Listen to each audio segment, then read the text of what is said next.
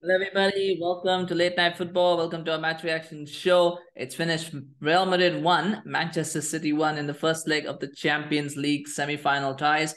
And I've got to say, I think I think Manchester City have the advantage. Um, you know, if if if a team has an advantage, I think it's Manchester City. In fact, in fact, I would say I would say Manchester City have the advantage because they're going to be going into the Etihad um, uh, with the one nil, you know, with the one all draw. Um, you know, with the fact is they'd gone one nil down, they would have needed to go into that game and win. I still would have backed Manchester City at one nil down against Madrid, by the way. But at one all, it just means that they can now afford to, um, you know, they don't have to have the pressure of needing to win. Um, and, and then they'll be con- or they need to win by two goals or whatever. They have to worry about that. They just need to win. And I think at, at Etihad, um, City will be confident that they'll get a win. Now, for those of you talking, oh, Madrid, you know, this is Champions League and all that. Remember, they lost to Manchester City at the Etihad last season, so they lose again four three the same result that they lost last time, they will be out of the Champions League. So I think from City's point of view, it's a fantastic result, one all. And um, for me, I think it, they they are now massive. They've already favorites, and they now massive favorites for me uh, to go through. The only way I think Real Madrid would have would have had some chance was they won maybe 2 0 or something like that. Um, but I think with one all, you expect Manchester City will complete the job in the second leg and they'll beat uh, Real Madrid. That's my but that's my opinion, my thoughts. I just what I'm watching. I know it's a Champions League. I know it's Real Madrid. Yada yada yada.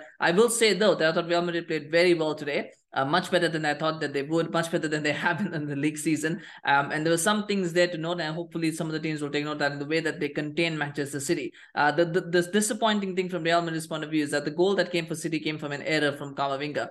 Um, before that, was there was the had the ball gone out? We never got to see a good angle. Um, the players seemed convinced the ball had gone out.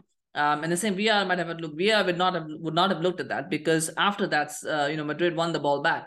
Um, and so once you win the ball back, it's like a whole different phase of play. So they wouldn't have checked that. But the question is, did it go out? We never got to see it. Looks I, I can't tell you whether it was or not. Real Madrid seemed pretty convinced. Um, would it have mattered? I mean, ultimately they did win the ball back. So I think it's fair to say that that you know there's no reason to call that. There's no reason to use that as an excuse. They they won the ball back, and then you know Camavinga plays a pretty poor pass uh, straight to Rodri, and, and he goes in, and, and you know, and then that goal comes. So um, that's the thing. Uh, I don't think De Bruyne had a very good game today, but then he still pops up with the goal. I think this season he's he's been very efficient. He he often you know drifts through games and then he just comes up with moments of brilliance and moments of quality. That's that's what he is. So um, it's a fantastic goal from from De Bruyne. It's a fantastic goal from from Vinicius as well. Uh, came all the way for that brilliant run from from Camavinga into the heart of the of the Real Madrid defense and uh, caught everyone by surprise. And then uh, Vinicius' shot was just exceptional, excellent, and um, he's been a fantastic player as well this season. I've said that as well. Uh, Pre World Cup, I think he was one of the top players in the world. He's kind of you know uh, went down a little bit, but I think he's finding finding his form again now. He's, he's been he's been back to his normal level. So um, it's good. It does make Madrid a little bit predictable because every time they look to you know use Vinicius' space against uh, whoever the fullback is,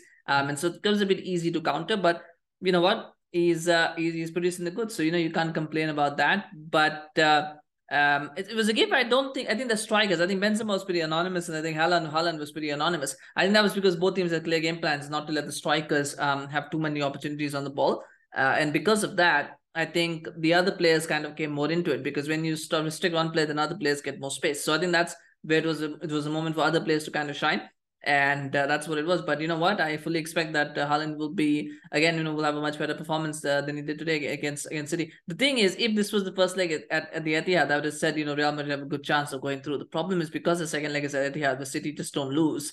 It's very difficult to see how Madrid are going to get a win there, um, and that's going to be tough. But uh, if any team could do it in the Champions League, it's probably going to be Real Madrid. But yeah, it's just very difficult. Anyway, um, well, congratulations to City, I guess, for the for the draw and to have that advantage going into the second leg, and and you know we'll see what happens there. But uh, um, it was a good game. It was a good game. I think one of the first good games that I've seen in the Champions League. I haven't seen very very many good games this season in the Champions League. It's been quite one sided to be off affairs, but it's good that we finally got a good game, and I'm hoping for a good game tomorrow as well between the two Milan clubs.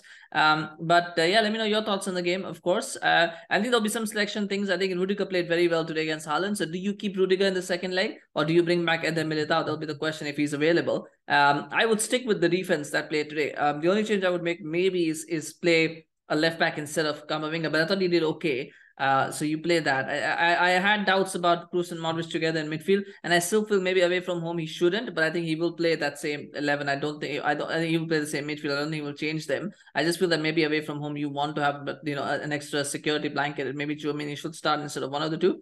But uh, at the moment it looks like he's going to go with the three. So with all three of them. So uh, I don't think that will change. The only change that might happen is maybe Rodrygo comes off and Tchouameni comes in, so Valverde plays right wing. But uh, I, I don't know. We'll have to wait and see what, what Ancelotti does. We never we can never predict what either the managers do. But uh, great game, good game. It was a good game. It was a good game to watch, and I enjoyed it. So, especially like for the for the game, especially like for the Champions League. Uh, share your comments, of course, on this on this game, and do subscribe to our channel on YouTube, Facebook, Twitter, Instagram, uh, and follow us everywhere. We always appreciate your support. Thank you so much for watching. We'll see you again soon. Bye bye.